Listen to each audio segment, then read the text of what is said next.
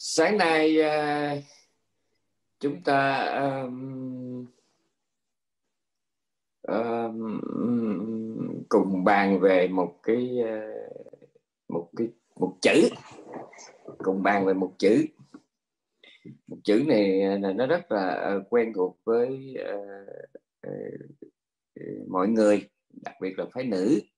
Đó là cái chữ soi gương. Cái chữ soi gương thì nam nữ gì đều soi hết nhưng mà tôi lấy bản thân tôi làm ví dụ. Thì tôi chỉ soi gương trong ờ, một trường hợp duy nhất là tôi bị cái gì phải là chỉ bị á. Tôi, tôi tôi cảm giác là tôi bị cái gì đó à, thì tôi mới soi gương. Ví dụ như tôi lúc tôi cạo râu thì tôi phải xài hoặc là lúc tôi, tôi nghĩ trên mặt tôi bị cái gì đó thì mới soi chứ còn ngoài hai cái đó ra hai trường hợp đó ra thì tôi không có cơ hội để soi gương và tôi cũng quên mất là mình có cái gương mà ừ, nhưng mình tôi nghĩ rằng ừ, với nhiều người á người khác á, thì à, tính làm đẹp thì chắc là ngày soi tới rất là nhiều lần. Ừ. ngoài chuyện soi coi cái mặt mình nó bị cái gì á, nó còn soi để coi mình có đẹp hay không. Yeah thì cái chuyện soi gương ở trong ờ, Phật pháp mình á, thì uh, không phải uh,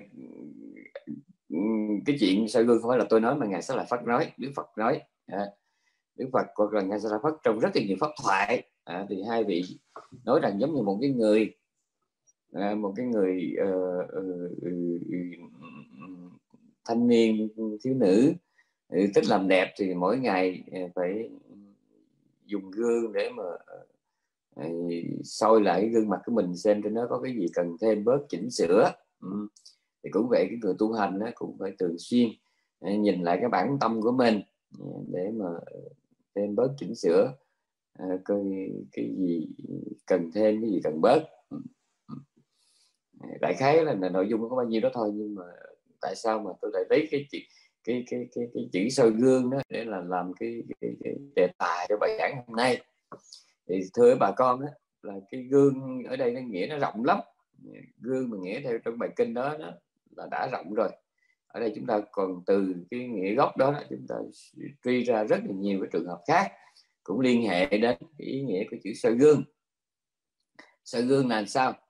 Tức là mình nhìn vô một cái uh, mặt phẳng um, sáng bóng nào đó để chúng ta thấy được um, cái gương mặt của mình. Hoặc là mình thấy như nha sĩ á, có những góc khuất của cái hàm răng á người ta không có nhìn tới được thì người ta phải dùng một cái dụng cụ mà nó có gắn một cái miếng gương tròn nhỏ trên đó để mà nó dạ nó phản ảnh nó phản chiếu lại cái cái, cái răng nằm ở chỗ khuất. Vậy mình thấy cái, cái chuyện soi gương nó quan trọng lắm nó rất là quan trọng. Để mà ờ, soi rọi ờ, những cái chỗ mà mà con mắt mình không thể trực tiếp nhìn thấy. Ừ thì cái soi gương ở đây nè trong bài giảng này nó có nó có nhiều cái trường hợp ừ, nó có nhiều trường hợp à, mình nhìn lên là ngày xưa đó thì người ta nhìn vô một cái miếng đồng à, miếng đồng hay là một cái miếng vàng đánh bóng để ừ, lúc đó chưa có, có thủy tinh à, để người ta soi mặt. Rồi sau này khi mà có thủy tinh đó, thì người ta nhìn lên thủy tinh hoặc là ta nhìn vô cái thao nước cái chậu nước đó, để người ta soi mặt mình. Như vậy thì cái gương ở đây nó là cái để mình nhìn rồi đó mình thấy một cái thứ gì mà mắt mình không thể trực tiếp nhìn thấy. Ở đây soi gương nó có nhiều trường hợp. Đối với người tu hành ấy mình nhìn vào cái bản tâm của mình cũng là soi gương. Mình nhìn vào cái từng cái sinh hoạt lớn nhỏ trong cái nếp sống thường nhật của mình cũng là soi gương. Mà mình nhìn người khác cũng là soi gương nhớ nha. Nhìn tâm mình cũng là soi gương. Nhìn cái thân mình nó hoạt động cũng là soi gương. Nhìn người khác cũng là soi gương. Nhìn nha, mà để học hỏi cái điều hay lẽ phải cũng là soi gương. Nhìn để mà bắt chước cái chuyện tầm bậy á cũng là soi gương. Đó, đó là tất cả những cái ý nghĩa của chữ soi gương mà tôi đặc biệt muốn nói đến đến trong sáng nay. Ừ. thì chúng ta biết là trong Phật pháp mình ấy cái hành trình tu học á ờ, trên lý thuyết tức là về mặt nguyên tắc á, thì nó, nó được là thực hiện. Cái chuyện tu học mình được thực hiện trên cái ờ, cái công thức gọi là giới định tuệ. Ờ, giới là cái khả năng ờ, kiểm soát thân và khẩu. À, tức là nếu mà nói về hàng xuất gia hay là tại gia gì đi nữa đặc biệt là xuất gia thì phải học luật trước biết cái gì ờ, luật cho mình làm cái gì luật cấm mình làm. Rồi cư sĩ cũng vậy cư sĩ cũng phải học giáo lý căn bản để biết cái chuyện gì mà người cư sĩ có thể làm được và cái chuyện gì người cư sĩ không nên làm à, thì quan sát theo cái đó nó lấy lúc lên lúc bây giờ lấy kinh điển làm một cái gương. À, rồi quan sát cái đời sống thường nhật của mình để làm gương làm một tấm gương soi á, để coi mình đã có đúng chưa? Nha đúng chưa? Mình coi một người cư sĩ ừ, nói năng như vậy ừ, viết lách như vậy sử dụng Facebook email tin nhắn điện thoại như vậy có tốt chưa? Ừ, có tốt chưa? Ừ, mỗi ngày mình ừ, sử dụng những phương tiện đó để mình đi mình gieo rắc cái phiền phức cho người khác là chưa tốt chưa tốt ừ, đó là một cách soi gương. Người xuất gia cũng nhìn vào cái cái giới cấm của mình xem mình đã thân của mình khẩu của mình có ổn chưa có tốt chưa. Đó cũng là một cách soi gương. Ừ, soi gương ở cái mức độ giới học. Còn soi gương ở cái mức định học á là hành giả à, tu tập thiền định bằng cách là à, tập trung trung tư tưởng vào à, một trong 40 cái đề mục. Cứ nhìn vào đề mục đó cũng là soi gương đó bởi vì khi mình tập chú vào cái đề mục đó à, thì năm truyền cái nó có mặt mình biết ngay mặc dù là thiền chỉ tức là samatha không có phải quan sát quán chiếu như thiền quán. Tuy nhiên trong lúc mà mình tập trung như vậy đó năm truyền cái có mặt lần biết liền nha. Bởi vì chỉ khi nào nhập định mình mới biết gì thôi nha. Chứ còn mà chưa nhập định mà lúc mà đang tu thiền định thì ừ, với cái sự tĩnh lặng với cái sự tĩnh lặng của nội tâm thì mình có thể dễ dàng thấy được mình đang ra sao cái này cũng kinh nói nữa ở trong kinh uh, tăng chi phần năm pháp đức phật dạy rất rõ là một cái mặt nước mà nó lao sao gần sống ờ, một cái mặt nước mà nó đang bị sôi sục một cái mặt nước mà nó dơ bẩn ờ, rác rến thì mình không thể sôi sôi thấy được, được cái gương mặt mình trong đó mà phải là một mặt nước sạch trong phẳng yên tĩnh không gần sóng không cặn cáo thì mình mới có thể nhìn thấy được cái tâm của mình, thấy thấy cái gương mặt của mình. Thì cũng vậy, trong một cái nội tâm mà nó ổn cố, nó an yên, tĩnh lặng thì mình mới có thể thấy được cái tâm của mình nha. Thì trường hợp đó gọi là gọi là soi gương ở cái trình độ định học. Rồi cái trường hợp ba là soi gương ở mức tuệ học, có nghĩa là mình quan sát tất cả những cái hoạt động lớn nhỏ của thân tâm, từ đi, đứng, nằm, ngồi, cho đến co, duỗi, nhúc nhích tiêu tiểu tắm rửa đều được thực hiện ở trong cái chánh niệm. Đó cũng là cách soi gương. Hành giả biết rõ rằng mình đang hít vào thở ra nha hít vào dài thở ra ngắn thở hít vào ngắn thở ra dài thì biết rất là rõ. Đó là soi gương nha hành giả biết rõ rằng mình đang yeah, sống với tâm trạng gì cảm xúc gì. Đó là soi gương ở cái trình độ tuệ học à, ngay cả đối với bậc thánh khi đã chứng đắc thánh trí rồi thì vị ấy cũng nhìn lại cái chặng đường mà mình đã đi qua. Cái chặng đường đó được gọi là phản kháng trí. Chỉ kháng là không có rê kháng là nhìn đó, giống như khán giả khán đài vậy đó. Phản kháng là nhìn lại thì cái đó cũng là soi gương ở cái trình độ phản kháng trí nha. Nói như vậy thì toàn bộ cái hành trình tu chứng của mỗi cá nhân đó là cái quá trình soi gương nha. Mà như vậy đủ chưa? Chưa cái là nói theo cái tinh thần rốt ráo của Phật pháp của trong đời sống thường nhật của mình thì sao? À, mình à, phải hiểu rộng cái chữ soi gương ra nữa đó là mình nhìn mình cũng là soi gương mà mình nhìn người khác cũng là soi gương. Nhìn người ta tốt để mà học đòi để mà bắt trước để mà noi theo đó là soi gương. Mình nhìn cái quấy của người cái xấu của người khác để mà mình tránh đừng có mắc vào cái lỗi của họ đừng đi vào cái vết đổ của họ. Đó là soi gương. Còn nếu mình nhìn để mà mình bắt lỗi nhìn để mà thấy mình hay thấy người ta dở nhìn để mà khen mình chê người thì cái đó là sai cái đó phải soi gương nữa. Mà đó là đập gương đó là đập gương nha. Còn cái soi đây nghĩa là mình mình nhìn người khác để mình bắt chước theo cái hay của họ mình nhìn cái dở người khác. À, không phải mình kiếm nha không phải kiếm không phải kiếm tiền. Mà ngẫu nhiên tình cờ mình thấy cái xấu cái dở người khác á, thì mình tâm niệm để mình tránh. Này ở đây trong bài giảng sáng nay tôi đặc biệt tôi thì muốn nói đến một cái chuyện mà các vị không có thấy ra trong kinh điển.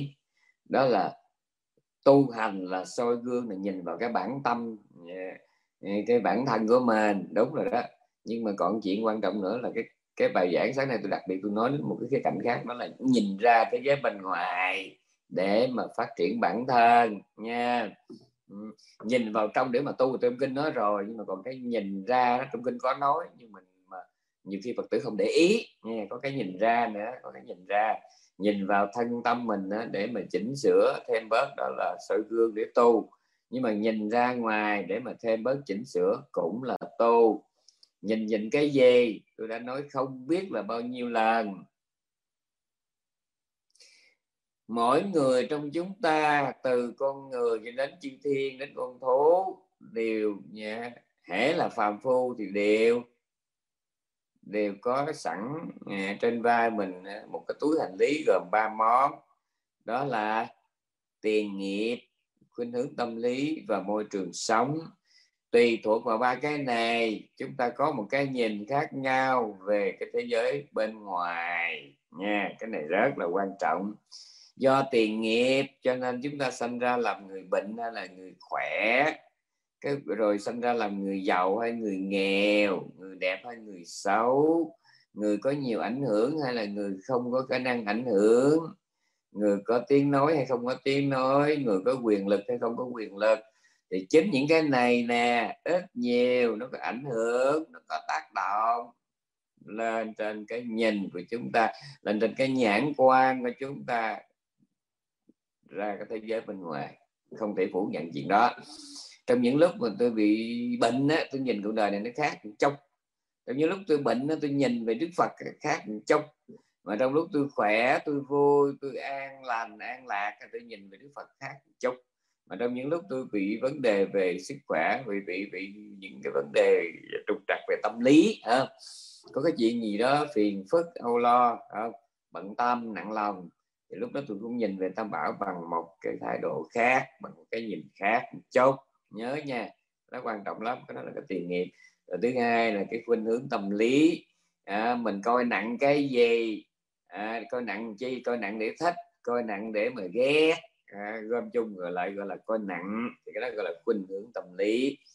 Chính vì cái khuynh hướng tâm lý của mình nó nó nó trở thành cái nền tảng tâm thức à, nền tảng nhận thức để chúng ta nhìn ra thế giới với một cái nhãn quan không có giống ai hết, nha. Cái của nước tâm lý nó quan trọng lắm.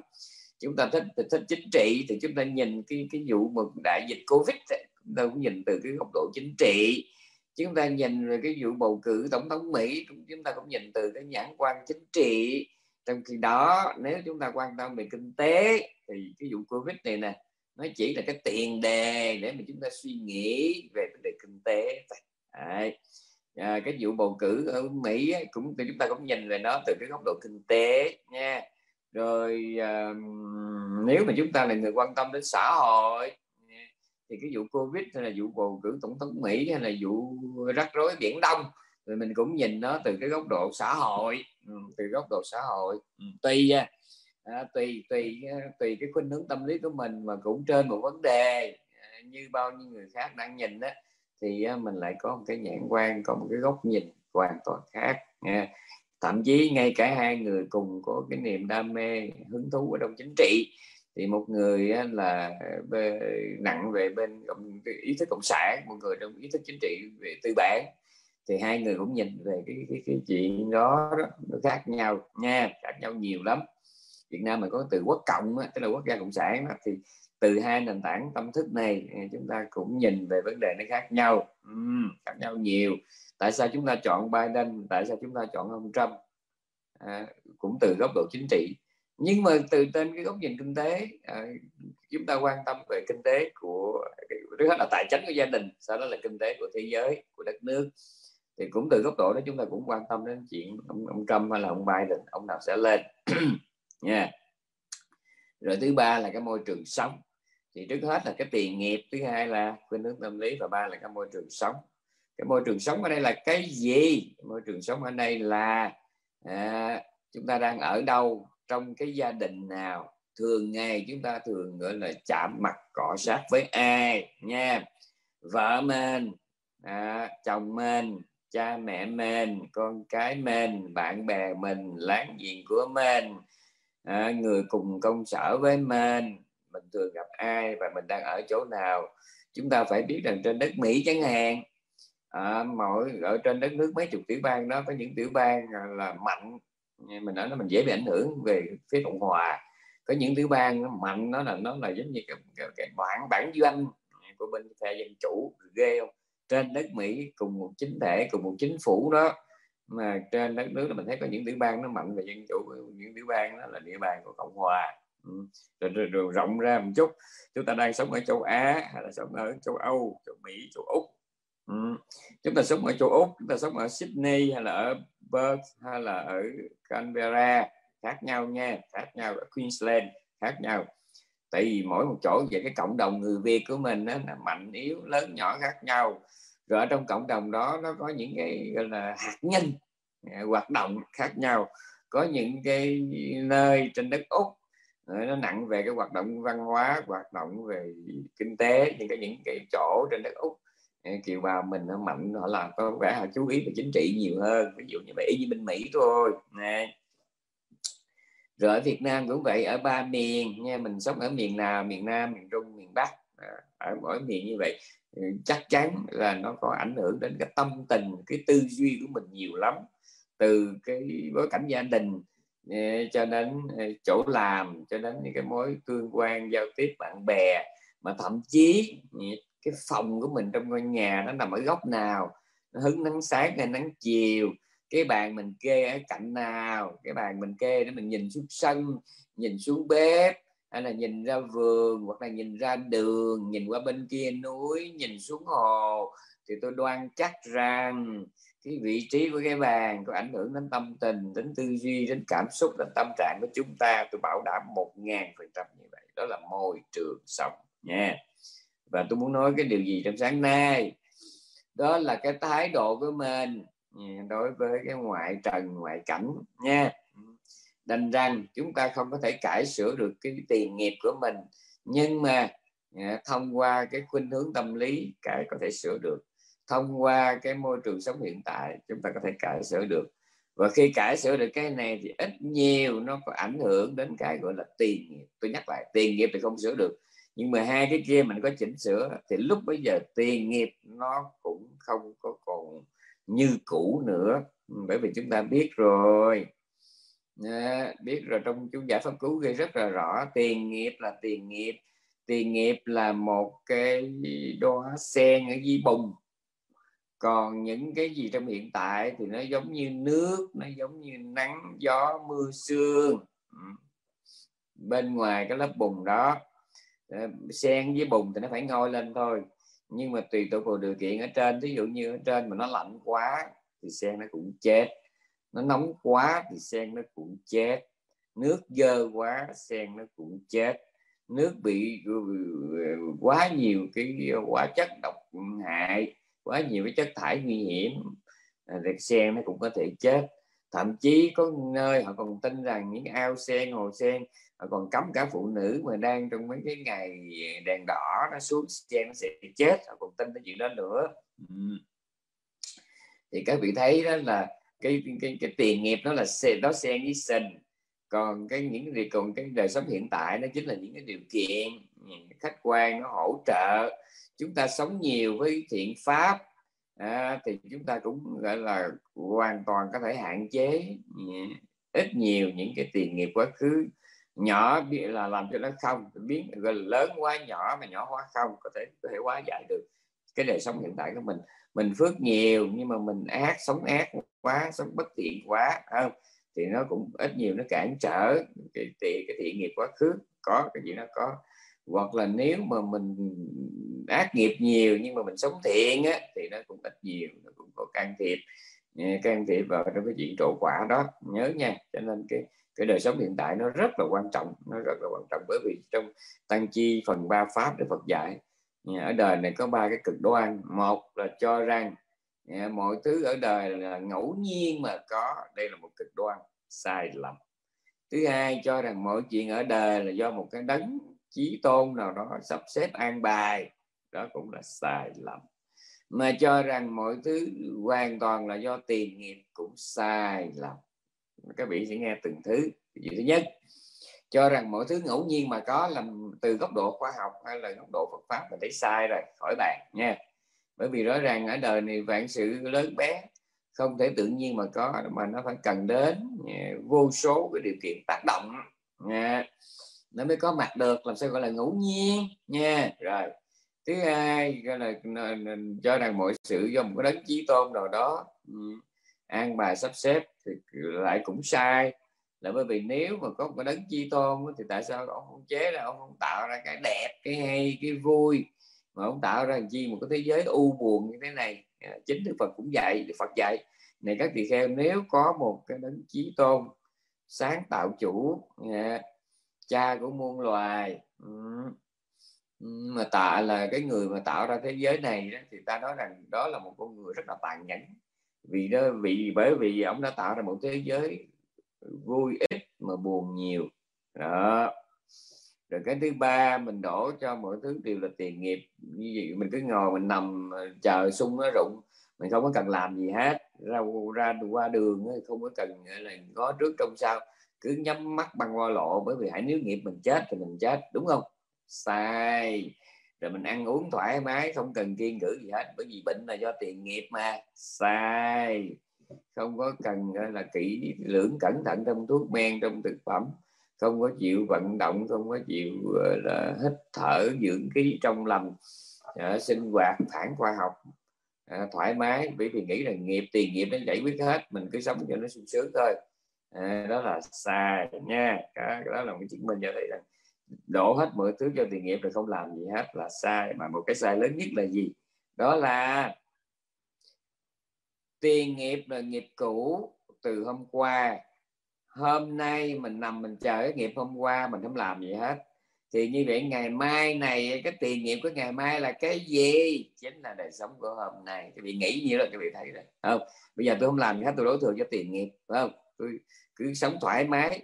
Tôi nói nghiệp và tiền nghiệp giải quyết hết. Nghe này cũng hay đó. À, nghe nó cũng có cái mùi Phật giáo đó. Ừ. mình tin mình tưởng nghiệp báo mà. Ừ. nhưng mà mình tưởng tượng nếu mà bây giờ mình không làm gì hết mà mình cứ ngồi chờ nghiệp chỗ không? Thì như vậy kiếp trước cũng vậy kiếp trước mình ví dụ kiếp trước mình cũng không làm gì hết mà mình cứ ngồi chờ nghiệp chỗ thì cái kiếp này mình sẽ ra sao? Và nếu hôm nay mình không làm gì hết mình cứ ngồi chờ nghiệp chỗ thì ngày mai này nó sẽ ra sao? Bởi vì những gì chúng ta làm hôm nay nó sẽ là tiền nghiệp cho ngày mai. Cũng như những gì chúng ta làm ngày hôm qua đó là tiền nghiệp cho hôm nay. Nhớ nha. Ừ, cho nên à, đó là cách hiểu à, cần phải điều chỉnh về vấn đề nghiệp, à, nghiệp lý của đạo Phật nha. Ừ tôi trở lại cái đề tài chính của tôi. Đó là trên cái nền tảng của tiền nghiệp, của khuynh hướng tâm lý và môi trường sống. Chúng ta có một cái nền tảng tâm thức, một nền tảng nhận thức không giống nhau. Nói lòng vòng mà tôi chưa có vô được cái mà tôi muốn nói sáng nay, đó là vấn đề câu kênh đó. Nãy tôi nói tu hành là soi gương qua ba cái chặng đường giới định tuệ. Rồi cái thứ hai là mình quan sát cái đời sống này của mình à, từ hai góc quan sát bản thân và quan sát người khác ừ. nhìn mà mình là soi gương đã đành mà nhìn người khác à, để mà học hỏi hay là để rút kinh nghiệm đó cũng là soi gương nhưng mà cái mà tôi muốn nói cái thứ ba là, là trong cái chuyện người phật tử nghiên cứu kinh sách là, um, ừ, sách trên mạng bây giờ nó nhiều lắm không? sách in giấy ở ngoài thì quá nhiều mà sách internet thứ mà phải trả tiền cũng có mà thứ mà coi miễn phí cũng có nó nhiều lắm. Mà chưa kể là mấy cái râm online thầy bà đầy ấp ra đó thì chúng ta phải làm sao? Chúng ta phải chọn lựa cái gì? À, thì ở đây chúng ta cũng phải dựa vào kinh điển thôi. Nha cũng phải dựa vào kinh điển. À, bác đoán Phật pháp. À, và có nghĩa là là là Đức Phật từng dạy cho bà Gautami Ừ, khi mà trả lời câu hỏi của bà là dựa vào cái gì? Để để biết đó là Phật pháp thì ngài dạy rằng cái con đường nào cái pháp môn nào mà mình đi theo á mình bớt được cái tham dục đi, khi mình càng đi theo càng hành trì đó mình càng thích ở một mình càng xa lánh đám đông càng trở nên cái con người dễ nuôi dễ nuôi dễ nuôi và dễ vui nha dễ nuôi càng trở nên tinh tấn hơn, càng được an lạc hơn. Thì đó chính là Phật pháp, nha. Thì hôm nay sách vở đầy ắp, nãy tôi mới nói rồi. Tùy vào cái vốn liếng, cái hành trang, cái tư lương của mỗi người mà chúng ta có một cái nhận xét, có một cái cảm nhận khác nhau. Trước một hình ảnh hình ảnh ở đây có thể là một trang kênh, một bài giảng, một con người một gương sống nha. Thì tùy về thuộc vào cái căn cơ của mỗi người. À, giữa thời buổi văn minh này mà vẫn có người còn thích đốt vàng mã. À, thích à, cúng tế hình nhân. Thích bùa phép thích bói toán thích bùa chú thích phong thủy thích tử vi. À, vẫn còn nha còn rất là nhiều nữa là khác nha rồi ờ, như chúng tôi biết trên internet là có, tôi không nhớ chính xác, nhưng mà quý vị tìm thì có. Có một cái trang mà hình như là bùa chú Việt Nam hay là phù chú Việt Nam gì tôi quên rồi, nha. Cái tìm ra nó có hẳn một cái trang website rất là đầy đủ. Rồi có một trang gọi là về không phải một trang mà một số trang về phong thủy không? phong thủy lý số, có một số trang là về tử vi số trang rất, không phải số mà rất là nhiều, nha. Mà vẫn còn và chưa hết chúng ta là người phật tử chúng ta đến với phật pháp. Cũng tùy cái căn cơ của mình. À, mà chúng ta thích chọn thầy nào. Ừ, giờ này trong thế kỷ này có người thích đi nghiên cứu tu tập thiền định tứ niệm xứ nha. Cũng trong thế kỷ này trong thời điểm này có người lại thích Ờ, đam mê trong qua cái vụ mà chẩn tế cô hồn đàn đàn dược sư. À, cũng còn à, rồi trong thế cũng công trong thế kỷ này mà cũng có những người à, thì không thích quan tâm Phật pháp họ thích quan tâm về khí công về yoga. À, về các phương pháp dưỡng sinh. Yeah. Và chưa kể là vô số yeah, đạo lớn đạo bé của những thầy bà mọc lên như nắm sau mưa thì như vậy tôi nói một vòng các vị thắc mắc nãy giờ nó muốn đề nghị mình cái gì? Thì tôi xin quay về về cái nội dung căn bản của đạo Phật. À, là Đức Phật ngài từng dạy à, là này các tỳ kheo. Trong cái tấm thân này trong cái hình hài này như lai à, chỉ nói đến hai vấn đề thôi. Đó là cái khổ và con đường thoát khổ. Ừ. cái pháp môn nào con đường hành trì nào mà vạch rõ được hai cái nội dung đó thì đó chính là Phật pháp. Nhớ nha. Ừ. Bởi vì chúng ta không có một lý do gì để thấy ra một cái chỗ nắm níu trong cuộc đời này. À, nhắc đi nhắc lại hoài thì cũng làm cho bà con thấy sao mòn tẻ nhạt không? Nhưng mà rất tiếc nó không còn cái cách nói khác. Nhớ nha. À, ở tuổi nào cũng khổ cái khổ sâu kín hay là cái khổ dễ thấy.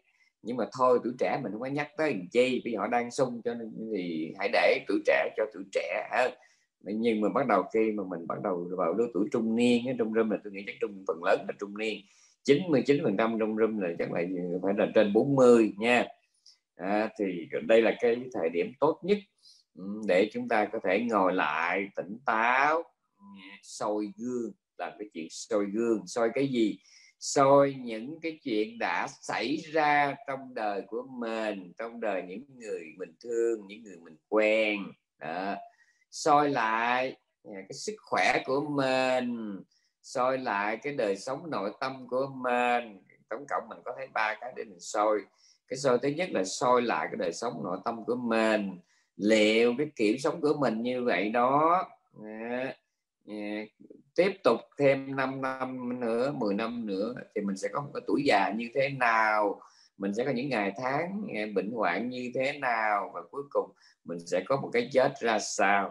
Nếu mà cái đời sống nội tâm kiểu này mình tiếp tục hoài hoài không có thay đổi nha. Ừ, đó là quan sát lấy cái đời sống tâm lý của mình. Thứ hai là nhìn lại cái sức khỏe của mình là rõ ràng từ cái tuổi trung niên trở đi thì vô số vấn đề về sức khỏe bắt đầu có dấu hiệu nảy sinh. Thật ra là nhiều khi nó mới có hoặc là nó đã có sẵn mà tới lúc này nó mới bắt đầu nó le lối nó le lối ờ, nó lấp ló à, nó chực chờ để mà nó, nó, nó, nó đổ ra. Và cái thứ ba ở tuổi trung niên là cái giai đoạn mà chúng ta còn sức khỏe còn một chút tỉnh táo minh mẫn để chúng ta nhìn lại những chuyện đời đã xảy ra.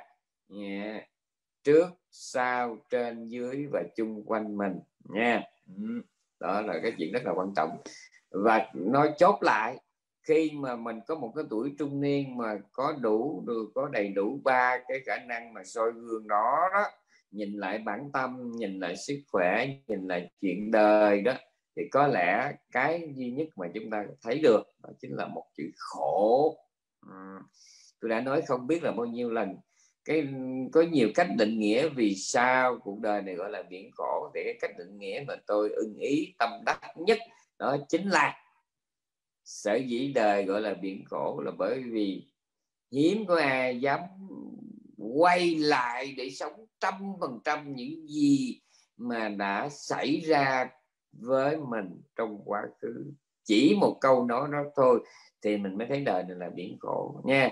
Dù chúng ta có đẻ bột đều, có ngậm thìa vàng, có là con nhà đại gia quyền quý một cái số này rất là hiếm, rất là hiếm, nha. Đa phần chúng ta đều có một xuất thân nghèo hèn, khốn khó hết rồi nha. Thì kể cả chúng ta có một cái mảnh đời ngon lành cách mấy được nữa, nhưng mà tôi nghĩ riêng cuộc đời của tôi, người đang nói chuyện đây ừ, tôi có một cuộc đời tôi nói là em đềm, tuổi nhỏ ở chùa cũng không có gì sống gió đặc biệt. Đấy. ấy vậy mà bây giờ kêu tôi quay lại, sống trọn vẹn với những gì đã xảy ra trong 51 năm qua, thì tôi nói thiệt, tôi ngán lắm ngán lắm. Chỉ riêng cái chuyện mà phải quay lại những cái ngày đó, mà những cái ngày đó mà tôi bị bệnh bao tử. Có lúc tôi bị bị bị u sơ mà, bị bị bướu trong bao tử đâu cũng hành đau lắm. Rồi, rồi bị loét. Rồi quay lại những ngày tháng mà tôi bị bệnh sỏi thận. Sỏi thận bây giờ là tôi bị lần hai đó thì tôi bị lần một mà sỏi tôi sỏi đặc biệt. Sỏi tôi là sỏi san hô. Nó nguy hiểm hơn cái sỏi canxi nhiều lắm. Đấy, nguy hiểm hơn cái sỏi sỏi tròn thường đó sỏi tôi sỏi cái nhánh. Nó đau tới trời luôn đúng không? Rồi quay lại những cái giây phút làm răng rồi quay lại những giây phút mà coi như là khốn khó thời bao cấp ở trong nước những cái về thời điểm mà đói không có gì ăn ngủ lầm không có gì đắp. Nè tôi nhớ nằm ở trong rừng Bình Sơn An Diễn đó. À, à, là mười mấy chú tiểu mà mỗi chú được phát cho cái mền. Mà cái mền nó là đắp cho có để quay phim chụp hình thôi chứ còn nó không ấp được. Vậy mà không chết mới lạ. À, chỉ tôi chỉ nói chuyện nhẹ đó thôi. Nhiều lắm nhiều lắm nhiều lắm những cái giây phút mà trải qua. Thì khớp lắm thì ngán lắm. Để. cho nên đời là bị khổ là vậy. Có nghĩa là hiếm ai mà có cái gan để mà quay lại toàn bộ quay lại toàn bộ những gì mà mình đã sống qua đã trải qua đã kinh qua trong quãng đời trước không? cho nên chốt lại đời sống này nó là khổ. Ừ. Mà khi mà mình sống trong cái nhận thức như vậy đó, đó lấy cái đó làm cái nền tảng nhận thức á nha. Ừ. Thì khi mà mình uh, nhìn cuộc đời nhìn người nhìn đời nhìn lại mình á thì nó à, tương đối nó có cái mức an toàn hơn. Cái mà tôi ngại nhất già mà không chịu thấy mình già bệnh mà không chịu thấy mình bệnh xấu mà không chịu thấy mình xấu cái đó là cái đáng ngại nhất không? Thì trong cái tâm tưởng của một cái người mà sống đầy ấp ngộ nhận như vậy đó làm sao mà họ thấy được cái chân lý gì khác? Bản thân họ mà họ còn thấy sai mà quý vị bản thân họ còn thấy sai mà à, cho nên cầm một quyển kênh một quyển sách mở ra một cái trang website mà bằng cái tâm tình ngộ nhận như vậy đó từ một cái nền tảng nhận thức mà nó thiếu máu nó tật nguyền như vậy đó chúng ta không có đi xa ừ. à, tôi nói đi nói lại như có một số người đặc biệt ác cảm với chúng tôi nói rằng tôi cứ ca bài ca con cá à, cái ngày nào cũng lên ra rã ra rã ra rã cái vấn đề sống chánh niệm. À, nói nhiều về cái chữ khổ nhưng mà tiếc rằng mình không có cách nói khác nha không có cách nói khác. Uhm, chúng ta có cái room này chúng ta vào không phải để uh, coi một kịch sĩ một diễn viên uh, một ca sĩ hay biểu diễn. Mà chúng ta có một cái room như thế này để cùng nhau chia sẻ một cái điều mà đôi khi trong đời sống bản thân mình mình có thể thờ ơ trong một thời gian rất là lâu mà bây giờ tỉnh toán mình nghe lại những buổi nói chuyện này cái làm cho mình nhớ lại nha nhớ lại. Uh, cho tôi nói một số chuyện nó hơi nhạy cảm và dễ hiểu lầm. Đó là những có những cái đề tài có những cái cuốn sách mà khi đọc vào nó chỉ kích thích cái phiền não của mình thôi Đúng không? Ờ, à, ví dụ như mình thấy uh, kinh điển nguyên thủy đó, uh, Ờ, từ trong chánh tạng vẫn chú giải không?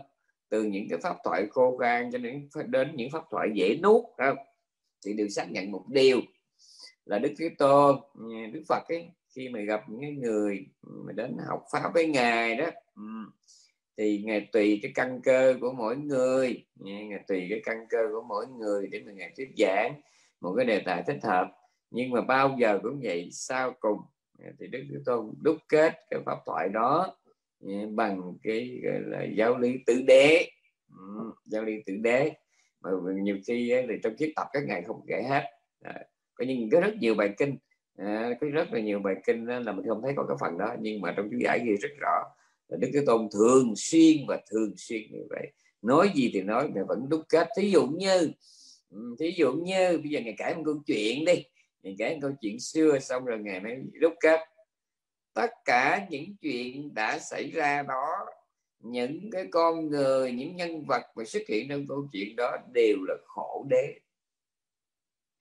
Tất cả những gì mà nó là cái niềm đam mê, là thích thú của những nhân vật trong câu chuyện đó, nó đều là tập đế. Mà tập đế là cội nguồn của khổ đế muốn chấm dứt được cái khổ đế thì trước hết phải chấm dứt được cái tập đế. Sự vắng mặt của tập đế chính là diệt đế. Và bát chánh đạo chính là cái hành trình dẫn đến cái diệt đế. Ừ, nhớ như vậy. Điều đó cho thấy rằng cái điện đầu tiên, cái điều tiên quyết trong Phật pháp là cho đến bao giờ chúng ta chưa chịu thấy rằng mọi sự là khổ đó, thì chúng ta tiếp tục trở thành con mồi béo bở cho tất cả cạm bẫy trên cái cuộc đời này. Cạm bẫy đó là gì? Yeah, đó là những cái quan điểm chính trị của các chính khách à, của những người làm kinh tế của những người hoạt động xã hội của những nhà thơ những nhà văn những nhạc sĩ. Chúng ta trở thành con mồi của họ hết. Bởi vì sao? Vì cả ngày cứ đi kiếm cái này để coi kiếm cái kia để nghe tìm cái nọ để đọc mà cứ đi tìm những thứ mà nó khả dĩ, nó đáp ứng, nó thỏa mãn được cái nhu cầu của mình. Mà nhu cầu đó đó, nhu cầu nghệ thuật, nhu cầu về tri thức đó đó, nó lại được đặt trên cái nền tảng của ba thứ tiền nghiệp, khuynh hướng tâm lý và môi trường sống. Cứ như vậy, từ ngày này sang ngày khác, năm này sang năm khác và cuối cùng là từ đời này sang đời khác. Phải có một ngày mà chúng ta phải đủ cái bình tâm để nhìn lại. Bây giờ mới trở lại chỉ soi gương đó. Phải soi gương xem cái hiện giờ mình đang ờ, ờ, đang đang là, thích cái gì, đang ghét cái gì và cái mà mình chọn lựa à, cái mình đang chọn lựa để kiếm thêm cái mà mình chọn ra để mà tránh để mà trốn tránh để mà ờ, trốn lắm ờ, trốn chạy đó à, nó thật sự nó là cái gì nha. À, không phải những gì mình ghét nó đều là xấu mà không phải những gì mình thích nó đều là tốt nha. Đó là soi gương cầm một quyển sách cầm một quyển kênh tham dự một buổi lễ đôi khi cũng phải tự soi gương xem nghe coi cái này nó có cần thiết không? Nghe nó có cần thiết không? Chúng ta đa phần sống theo lối mòn chúng ta không biết soi gương.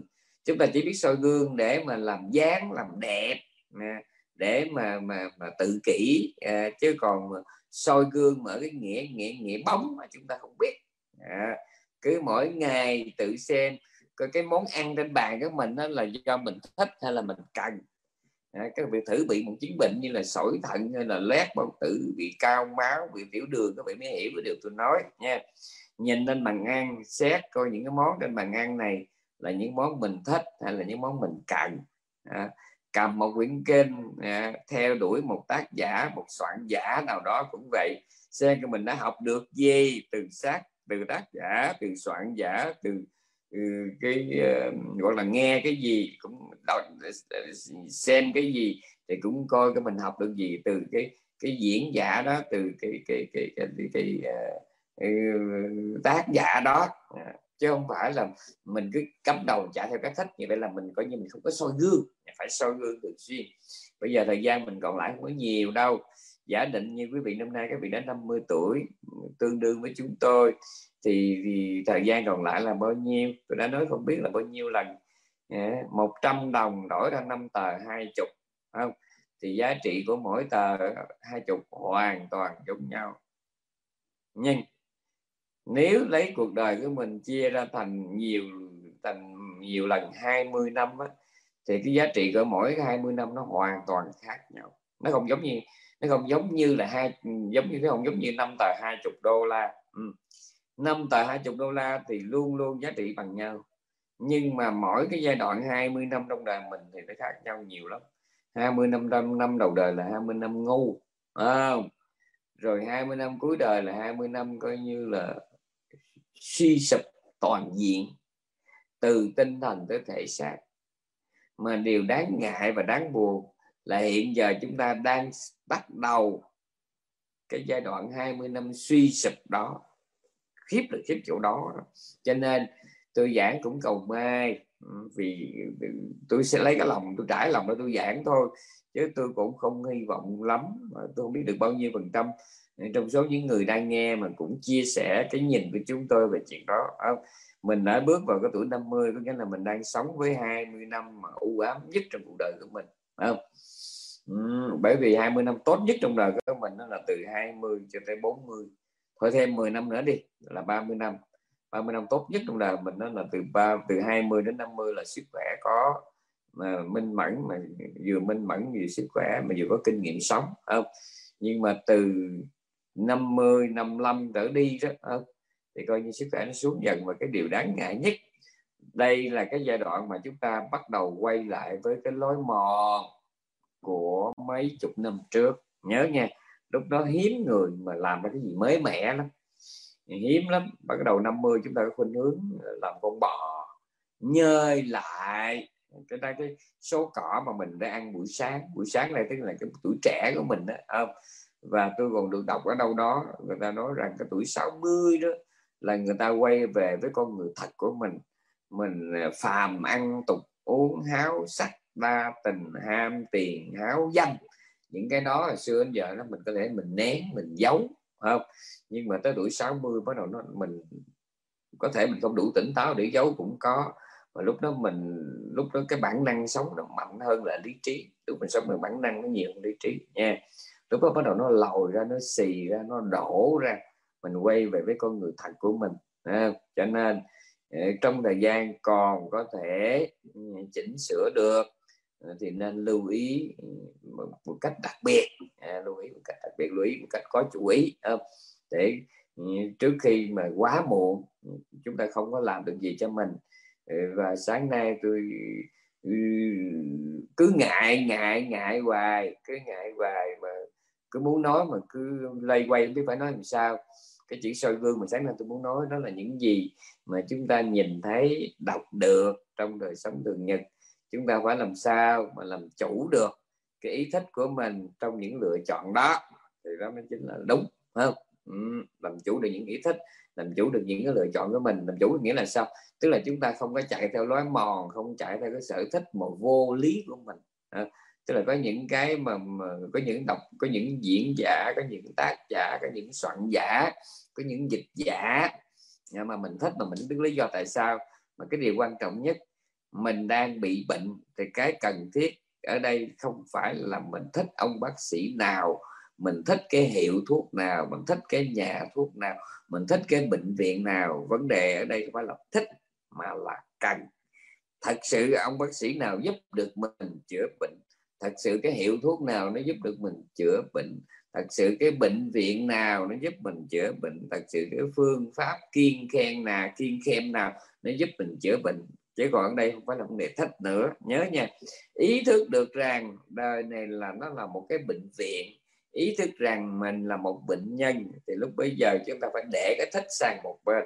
Đã là bệnh nhân thì không có thích nha. Bệnh nhân này nó thích may mắn may mắn mình gặp được đúng một bác sĩ mà mình mến mà cái cái cái cái, cái, cái, cái, cái phát đồ trị liệu của ổng nó cũng vừa ý với mình đó là may mắn nhưng mà đó là đã nó may mắn thì nó không phải là cái để mình lưu tâm, mà ở đây phải là vấn đề lý trí.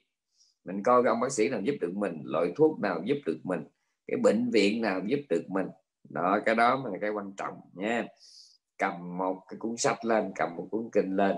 Tôi đã nói rồi, người có khuynh hướng tà kiến thì thích đọc cái gì mà nó xoa dịu, nó mơn trớn cái tà kiến của mình. Người mà chánh kiến thì thích đọc cái gì mà nó giúp mình gọi là khai mở ờ, đập nát những cái ngộ nhận vọng tưởng không? Cái mà ngại nhất là cái người ái nhiều họ thích đọc cái gì mà nó mơn trớn nó soi dịu cái sở thích của họ không? Mình thích sống lâu à, mình thích trường sinh bất tử mình thích đẹp thích giàu à, thì mình thích đi theo một cái đường hướng tâm linh tôn giáo nào mà nó xoa dịu nó mơn trớn với cái thích của mình. Mình thích đi về một cái cõi nào đó thơm ngát và mát lạnh. À, còn có, có cái người cực đoan yeah, cực đoan ờ, bi quan ở nhìn cuộc đời này toàn là màu xám màu đen bóng tối. Thì họ cũng thích tìm đến những cái quan điểm chính trị tôn giáo văn nghệ thuật mà nó cũng u ám nó tầm tối như vậy. Nha. Ừ. cách đây không có lâu tôi có đọc được ừ, một cái ờ, bài báo nghiêm túc nha, về vấn đề tâm lý tội phạm. Yeah, thì ờ, các vị ngạc nhiên là sao một ông sư đi đọc cái đó. Cái đó thứ nhất là cũng ngẫu nhiên tôi thấy mà một phần tôi thấy nó cũng có nó có nói nó về nhiều cái vấn đề nó rất là gần cái Phật giáo. À, chẳng hạn như người ta nói rằng là nó có đặc điểm của rất nhiều tội phạm mà serial killer sát nhân hàng loạt ấy, là họ thích những cái u ám họ có những sở thích rất là bệnh hoạn rất là tật nguyền. À, cảnh sát đã tìm thấy ở cái chỗ ở trong cái, cái ngôi nhà của những cái tội phạm đó là những cái bức tranh à, những cái bức tượng à, mà dị, dị kỳ kỳ dị ừ, ma quái ghê rợn. À, có những cái cái cái tên sát thủ nó thích cái mùi máu có những sát thủ thì họ thích sưu tập những cái gọi là bộ phận cơ thể của con người dầu là đồ giả hay là đồ thiệt. Họ thích những bức tranh rùng rợn âm u nha ừ, thì mình thấy cái đó, cái đó có có cái là tùy thuộc vào tâm lý của mình mà mình đi tìm tới cái gì mà nó tương ứng với cái tâm tình cái sở thích của mình. Nhớ nha. Thì hôm nay chúng ta cầm một cuốn sách lên. Ừ, chúng ta phải có cái gan phải có cái can đảm và có đủ cái bình tĩnh có đủ cái sáng suốt để mà chúng ta coi coi cái đó nó giúp được gì cho mình. Mình đang bị bệnh gì? Mình đang bị bệnh gì? Mình, bây giờ mình nói nhẹ thôi. Mình là người nóng tính. Mình đọc được cái gì mà nó giúp cho mình bớt nóng tính? Mình là người sống là, mình là người ham hố. Mình thích đủ thứ. Thì mình đọc cái gì mà giúp cho mình bớt thích? Mình là người sợ chết. Thì mình đọc cái gì giúp mình bớt sợ chết? Mình là người gọi là sống thiếu trách nhiệm thì mình đọc cái gì cho mình trở nên người có trách nhiệm ví dụ như vậy. Ừ. thì cái đó là cái cần. À, cái à, cái mà chúng ta cần đọc đó là những cái có thể giúp được mình chứ không phải là cái mình thích nha. Bây giờ tôi nói nói qua cái lịch sử kinh điển. Tôi đã nói rất là nhiều lần tôi nhớ là như trong cái cái loạt bài giảng dành cho cái room này tôi đã nói cái đó rồi nhưng mà dân nay tôi cũng ôn lại thời Đức Phật á, thì tất cả pháp thoại của ngài không có được lưu trữ trong chữ viết mà tất cả đều lưu trữ trong cái hình thức khẩu truyền. Có nghĩa là sư phụ nha, sư phụ ờ, dạy cho đệ tử bằng miệng đệ tử nghe đệ tử ghi nhớ. Rồi đệ tử đó là họ lại tiếp tục có học trò họ lại cũng truyền đệ tử bằng hình thức khẩu truyền như vậy nha. Rồi dần dần á, ờ, đến các cái thế hệ sau về cái niên đại thì dĩ nhiên nó có nhiều cái uh, điểm dị biệt. Nhưng mà chúng ta có thể đưa ra một cái dấu mốc tương đối đại khái thôi. Tức là sau cái kỳ kiến tập thứ ba thì Phật giáo mới bắt đầu có kinh điển. Tức là sau đời vua dục á, khi mà ngài Mahinda mà ngài đi sang Tích Lan á thì lúc ngài Mahinda là con của vua dục á thì lúc đó Phật giáo mới được kinh điển mới được chép vào trong cái lá bối lá buông. Rồi uh, bà, bà, bà, rồi ờ, hơn 500 năm sau đó thì ngài Buddha từ bên Ấn Độ ngài mới qua bên Tích Lan. Ngài dịch lại các cái chú giải từ cái tiếng Tích Lan cổ sang cái tiếng Pali. Ừ, thì đó là một phần sử chúng ta đọc được hôm nay. Và chúng ta cũng biết rằng trong cái thời gian mà ngài Buddha mà ngài y, y, y, y, phiên dịch các cái chú giải ừ, tâm tạng từ tiếng Tích Lan cổ sang tiếng Pali thì lúc đó tại Tích Lan cũng đang tồn tại rất nhiều những cái bản chú giải tam tạng khác. Và cái chuyện khó khăn của ngài mai, của ngài Buddha Kusa có nghĩa là ngài bằng cái kiến thức của ngài ngài mới sàng lọc coi cái gì mà cái gì nên giữ lại và cái gì nên bỏ nên bỏ qua. Cho nên chúng ta phải nói rằng cái bản chú giải tâm tạng mà chúng ta hiện có bây giờ nó không phải là duy nhất. Bên cạnh đó nó còn nhiều cái bản anh em khác nữa mà theo trong sử ghi là ngài Buddha Sa ngài theo ngài đó là ngài không có tin không có tin tưởng. Cho nên ngài để qua một bên. Mà thậm chí còn có một cái nguồn giả sử cho rằng ngài Buddha Sa sau khi mà đã dịch là đã gọi là tham khảo các cái bản chú giải à, à, đã đúc kết lại trong một bản còn lại bao nhiêu ngày đích thân ngày đem đốt đốt mà còn lại. Nha. Yeah. ngài không muốn để lại cái di họa cho đời sau. À, thì cái đó là một phần sử các vị có thể đọc trong trong trong, trong Google đó coi các vị đánh đánh mình đánh bằng tiếng Anh tiếng Đức tiếng Nhật chỉ cần biết. Đánh cái chữ gọi là ngày Buddha Kosa đã đốt à, các cái chú giải khác. Ừ, đánh trên Google tìm cái đó tìm cái keyword đó. Thì chúng ta biết rằng là thời Đức Phật á, thật ra đã có chú giải rồi. Tức là có những cái bài kinh có những cái pháp thoại mà được Đức Phật hoặc là các vị đại đệ tử thuyết giảng. Ờ, cho cái đối tượng nào đó các ngài tùy cái căn cơ của đối tượng đó mà các ngài giảng thì người đó hiểu. Nhưng mà khi cái pháp thoại đó được truyền sang người khác thì có nhiều cái điểm mà người khác không hiểu. Thì những người mà nghe là cái đó họ mới đem mà hỏi ngược lại Đức Phật hoặc là họ hỏi lại chư tăng. À, thí dụ như bây giờ ừ, à, ông A ông B ông nghe lại một cái pháp thoại mà Đức Phật đã giảng trong cấp cô độc. Mà trong đó có chỗ ông khó hiểu. Thì cái ông này mới đem cái đó, ông về ông hỏi sư phụ, ông là ngài Ananda thì ngài Anand mới giải thích cho ông nghe. Thì cái phần nó gọi là phần chú giải. Hoặc là ông B, ông nghe một cái pháp thoại của ngài Ca Diếp, ngài giảng cho cái ông vua Ba Tư Nặc không? Mà trong đó ông nghe thì chỉ nghe lại. Bây giờ lúc ngày Ca Diếp ngài giảng nhưng qua Ba Tư Nặc thì ngài tùy cái sức của Ba Tư Nặc mà ngài giảng cho nên ông Ba Tư nào ông nghe không hiểu hết nhưng mà cái pháp thoại đó qua đến người khác thì có chỗ nó hơi mơ hồ không có hiểu. Họ đem về họ hỏi ngài một kiện liên. Thì ngài một kiện liên thì mới giải thích cái đó cho à, thì cái phần đó được gọi là phần giải thích và chú giải. Đó. Nhưng mà có một điều khi kết tập tâm tạng ấy thì là các ngài không có kết tập cái phần đó. Mà các ngài chỉ kết tập cái phần gọi là phần kinh điển giáo lý chính thống thôi. Tức là ngài chỉ kết tập cái bài giảng của của Ờ, Đức Phật giảng trong cấp cầu độc. Ờ, giảng ờ, chỉ chỉ tập cái bài giảng của ngài Ca Diếp cho vua Ba Tư Nặc thôi. Chứ còn riêng hai cái phần giải thích thì không chịu tập là vì sao? Là vì quá nhiều quá nhiều. Bởi vì lúc đó a la hán rất là đông. Tất cả các vị a la hán thì không có cái nhìn sai có cái nhìn giống nhau trăm phần trăm rồi đó. Tuy nhiên à, giống nhau không có nghĩa là nói ra giống nhau cái lý tưởng, cái tinh thần, cái cốt lõi là giống nhau. Nhưng mà cái rau ria đó, cũng bài kinh đó mà ngài sẽ phát chắc chắn là ngày giảng không giống ngài nan rồi. Mà ngài nan giảng chắc chắn là không giống ngài một kiện liên, mà ngài nan, ngài một liên giảng chắc chắn là không giống ngài ca diếp. Mình phải tin chuyện đó không? Phải tin chuyện đó. Có nghĩa là cái tinh thần thì giống. Thí dụ nha, thí dụ như để giải thích ờ, tại sao mà có cái chữ vô ngã, thì ngài sẽ lại phát ngày ngày gì, ngày đem cái lý duyên khởi này ngài nói à, tại sao năm quẩn là vô ngã? Thì ngài mới đem giáo lý duyên khởi ra ngài giải thích. À, đó, ở đây không có khổ không có ai bị khổ không có ai tạo ra khổ mà ở đây chỉ có uh, vô minh duyên hành thành duyên thất thôi. Đó nhưng mà qua tới ngày ca diếp ngày không có đem 12 duyên khởi ra ngài nói mà ngài lại nói cách khác. Ngài nói rằng do có sáu ái nó tạo ra sáu căn. Mà khi có sáu căn rồi nếu không tiếp tục thì nó nó khi không có tu tập á, thì nó lại tiếp tục nó tạo ra cái sáu ái nữa. Mà cứ sáu ái nó tạo ra sáu căn mà sáu căn là gì? Sáu căn chính là, là chúng ta đời sống chúng ta đời sống của sáu căn mà cứ sáu ái tạo ra sáu căn sáu căn là nền tảng tạo ra sáu ái mà cứ như vậy hoài. Ngày ngày ngày, ngày sau phát thì nói 12 duyên khởi. Mà qua tới ngày ca giết ngày chỉ nói có, có, có, có cái lục nhập thôi.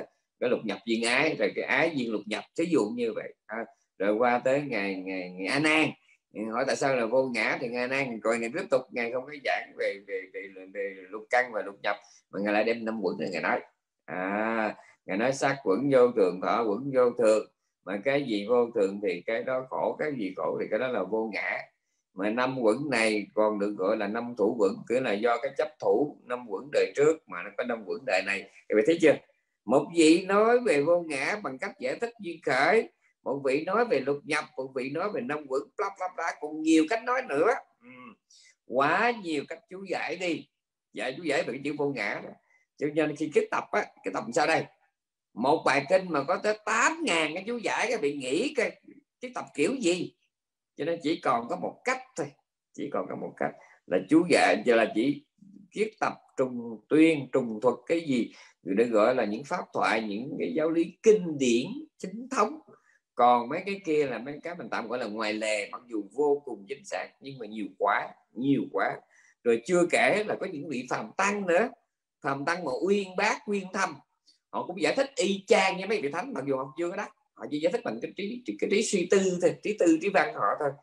Mà như vậy thì các vị tưởng tượng nội mà giữa các vị a la hán không đó, không? Là đã có vô số cái chú giải cho một bài kinh. Mà cộng với mấy vị phàm tăng nữa thì các vị tưởng tượng nó nhiều cỡ nào vậy cái tập sao cho hết là chưa kể thứ nhất là cái, cái tập không xuể. Chỉ riêng cái tam tạng chính thống đó là là là cái tập nhanh nhất là phải 3 tháng. Trong kỳ cái tập 1 kỳ cái tập 2 đó là phải cái tập trong 7 tháng trong 10 tháng mới xong. Và đến cái kỳ cái tập 6 đó nha là coi như là phải mất 2 năm mới xong. Mà chỉ đó là tâm tạng chính thống chứ nếu mà các vị tưởng tượng mà gom hết ba cái chú giải mà nãy giờ tôi nói đó của tất cả các vị đại cao đồ của Đức Phật không? Rồi của các vị phàm tăng mà nguyên thâm chánh kiến không? Thì gom hết các vị tưởng tượng thì cái tập kiểu gì? Và còn chuyện thứ hai mình cũng rất là, là quan trọng. Khi mà đưa cái phần chú giải vào trong chiếc tập nó trở thành cái tiền lệ. Đời đời sau nó cứ quẩn quẩn mà nó đúc vô quẩn quẩn là nó đúc vô. Ví dụ như uh, ví dụ nha ví tôi ví dụ như đệ tử ngài và chanh cha mê sư phụ quá, đưa cái phần của ngài vô trong cái phần cái tập mà trong khi nó đã là một núi rồi, một núi rồi. Nhưng mà đệ tử ngài chanh cha đưa vô mớ. Đệ tử của bà Chanh Nép đưa vô mớ. Đệ tử của ngài Pa Ao đưa vô mớ để các vị tưởng tượng để các vị thấy không chịu nổi. Mà đó là tôi đang lựa những vị đàng hoàng. Rồi bây giờ nó đưa mấy ông tào lao vô, các vị tưởng tượng, ba cái ông thầy tư thầy tám đứng lạnh đứng sôi khi đi vô Phật pháp, mấy ông kéo theo những cái tà kiến của mấy ông vô nữa rồi ông cũng có tiếng tâm ông cũng có học trò cũng có đệ tử rồi cũng có chùa to Phật lớn cũng có tiếng nói ở trong tăng đoàn. Các bạn tưởng tượng cái chịu nổi không? Rồi cái phần của mấy bạn đệ tử nó cũng từng cách nó nhét vô. À, của sư phụ tôi mà tôi nhét vô chứ. À, nhét vô. À, giống như tôi trong đời tôi có hai vị sư phụ hai vị hòa thượng đó là ngài hậu giá và ngài tình sự tôi thương tôi quý lắm phải không? Cho nên những gì các vị đó nói thì tôi từ nhỏ lớn tôi học từ hai vị đó cho nên tôi có lấy tất cả lời dạy các vị từ các tôi mới chèn vô trong phần ký tập đó là riêng phần tôi đã nói có hai vị rồi đó. Các vị tưởng tượng đi riêng phần tôi rồi mà các vị tưởng tượng thì bao 2.600 năm lịch sử Phật giáo không? riêng cái phần chú giải mà tôi là, là cấp 1 bậc 1 đó giải xuất sắc. Và các vị a la hán đó, mà mà mà đem mà chèn trong tâm tạng là mình đã mở hơi tai rồi rồi các thế hệ sau nó cứ nhét chèn chèn chèn nhét nhét nhét nhét chèn chèn cái đó. Thì cái việc tưởng tượng chỉ tập kiểu nào. Cho nên chuẩn mực nhất căn bản nhất vẫn là yeah, trung thuật cái phần giáo lý chính thống mà thôi. Rồi thì sao? Tôi muốn nói cái gì nữa? Theo cái bước đường mà du hóa du nhập của Phật giáo vào các xứ sở qua các thời đại thì kinh điển được gọi là kế thừa. Và được suy diễn. Bởi cả các thế hệ. Cái đó mới bắt đầu bắt đầu cái mệt nó vô rồi đó. Các vị hôm nay các vị thấy rồi. Đức Phật mới cái viên tịch được có 100 năm là đã có mấy chục cái, cái, cái, cái, cái dị kiến trong trong Phật giáo rồi không? À, đến cái đời của A Dục đó là hai, hơn 200 năm 218 năm sau đó là coi như là biết bao nhiêu cái dị kiến sự hiện trong Phật giáo rồi dĩ nhiên là một số trong đó uh, nó mất nhưng mà trước khi mất nó đã kịp để lại những cái công trình những tác phẩm. Có một lúc có một cái là giai đoạn Phật giáo bộ phái đó ít nhất là hai chục bộ phái. Các vị xem ở trong cái bộ gọi là bộ ngữ tông đó, bộ thứ năm của tạng Atidam rồi mới xác định là có từ 18 cho đến 22 bộ phái Phật giáo. Ờ, và đó là đó là nó cũng nói nói gọn thôi nha chỉ trong đó chỉ nói một số quan điểm thôi chứ còn mình nếu mà cái mình lục lại cái kho tàng kinh điển mà hán tạng mà do các vị như ngày quyền trang ngày đem về đó trong đó là coi như mình thấy ngay cả Phật giáo Bắc Tông bây giờ đó một vị tỳ kheo Bắc Tông đó, một nhóm cái tỳ kheo Bắc Tông đó, là có những vị họ lại quan tâm đến cái lực của bộ phái nào. Ví dụ như luật luật Maha Tăng Kỳ Maha Sakika lực của uh, đó là lực Ma Tăng Kỳ là lực lực đại chúng rồi lực hữu bộ rồi cái gọi là hóa địa bộ rồi ờ, rồi kinh lượng bộ yeah, vô số. Ờ, chẳng hạn như là cái giới phẩm tỳ kheo ni theo một số theo cái tinh thần của một số bộ phái đó. Thì cho đến bây giờ ờ, vẫn chưa mất. Ừ. nhưng mà theo một số bộ theo tinh thần của một số bộ phái thì cái giới phẩm tỳ kheo ni đã kết thúc từ là hai ngàn năm nay hai ngàn năm. À, nói cho chắc ăn đúng là trên 2000 bắt đầu từ sau đời vua ăn dục sau cái đời bà Sankhapeta là đã xong rồi đó. Nhưng mà mình nói cho chắc ăn là 2000 năm là đã tròn trịa hai năm mất tiền nhưng mà có nhiều bộ phái nó còn thế là hôm nay ở Phật giáo Đài Loan Phật giáo uh, Trung Hoa rồi dĩ nhiên là có Phật giáo Việt Nam rồi bên bây giờ mình còn có khất sĩ nữa không? À, thì họ vẫn còn duy trì cái, cái tỳ kheo ni. Và hôm nay cái tỳ kheo ni Việt Nam cũng Ờ, căn cứ vào một số cái quan điểm của Phật giáo Bắc truyền và được sự đồng thuận của một số chư tăng Tích Lan. Ờ, và hôm nay ờ, coi như là cái hệ thống tỳ kheo ni đã được phục hoạt tại Việt Nam. Các bạn thấy chưa? Uhm. cho nên trên cái bước đường mà du nhập vào các xứ cái, cái, cái, cái, cái kinh điển Phật giáo đã được tiếp nhận và được suy diễn rất là nhiều à, cái, cái, cái, cái, cái, cái, cái chúng ta hôm nay là những người phải nói là xăm sao đẻ muộn chúng ta không có còn dịp để gặp ờ, Phật không còn dịp gặp được các vị thánh tăng. Mà chúng ta chỉ còn trăm phần ờ, vạn sự là dựa vào kinh điển thôi. Ừ thì cái trách nhiệm đối với bản thân mình á, thì mình coi mình có nhu cầu gì. Những gì mình đọc được nó giúp gì cho mình đó là trách nhiệm với bản thân. Còn cái thứ hai là trách nhiệm với chúng sinh với Phật pháp là mình là nên đọc cái gì để mà mình ủng hộ ủng hộ cho cái đó. Ừ. bởi vì ví dụ như bây mình thấy mình mình mình mình thấy có những cái mà nó hại đạo nó phá đạo mà mình cứ đam mê mình vùi đầu mình cắm mặt cho đó để mình đọc thì rõ ràng là mình cũng tiếp tay. Ví dụ như vậy nha. Ừ. cho nên à, chúng ta nhớ rằng cái kinh điển chính thống là là bộ tâm tạng tiếp theo đó là chú giải ờ, rồi là nói theo năm truyền chú giải chính thống là của ngài Bồ Tát Cô Sát rồi sau cái đời chú giải đó, nó còn vô số những cái đời khác, cái đời Tika Ma Tika à, của những vị mình không rõ là phàm hay thánh. Và cho đến hôm nay thì chúng ta biết rằng có vô số vô số học giả tây phương, khi mà nghiên cứu Phật pháp, họ cũng có những công trình rất là đáng nể, nhưng đáng nể chỉ có nghĩa là đáng nể thôi. Chứ chúng ta đâu có thể coi đó là cái khuôn thước để mà nương theo đó, mà mà phán định cái nội dung giáo lý Phật pháp nha đó là tây phương. Còn bên châu Á mình mình thấy như có ngày à, hòa thượng ấn thuận rồi có hòa thượng à, quảng khâm rồi à, có pháp sư thánh nghiêm đấy. Rồi trong nước mình mình thấy có hòa thượng làng mai hòa thượng nhất hạnh rồi có hòa thượng thiện siêu rồi có hòa thượng uh, minh châu ví dụ như vậy. Thì rất là nhiều rất là nhiều tổ rồi chưa kể mình có những cuốn những công trình của hòa thượng thanh từ chẳng hạn. Ừ. thì rất là nhiều thì cứ theo cái đà đó thì mình thấy kinh điển ngày một nhiều rồi bên Nam truyền nhiều vô số. Thái Lan có những cái ngồi bút rất là khỏe thí như ngài bà ở Bangkok hay là ngày ngày Buddha Sát Buddha Thát à, tuy ngài không có viết nhưng mà phần lớn là đệ tử ghi âm là chép lại. Và cho đến hôm nay cái số sách mà do ngài viết cũng có do ngài giảng đệ tử chép lại anh em in cũng có tổng số đó nó nhiều tương đương với bộ tam tạng. Tương đương với bộ tam tạng. Cái vị về Bangkok các vị tìm mua gọi là Buddha tháp toàn tập á, là từ bằng cho tới hơn tam tạng. Có nghĩa là khoảng năm bảy chục cuốn gì đó. Là tôi có tận mắt thấy cái bộ đó chứ phải nghe đồn. Tôi tận mắt thấy cái bộ bút ta tháp toàn tập mấy chục cuốn không? rồi riêng về sách của ngài Lady Sayadaw đó không? Là bên miếng điện là có một bộ phận không nhỏ người ta cũng coi là, là, là, là kinh điển chuẩn mực. Và hôm nay tại Bangkok vào các nhà sách Thái chúng ta vẫn thấy sách của ngài Lady được dịch sang tiếng Thái rất là nhiều nha nhiều lắm. Sách của ngài Lady sách của ngài Mahasi cũng được dịch sang tiếng Thái như phát hành tại Thái thì mình là mình phải nhớ mình cẩn thận.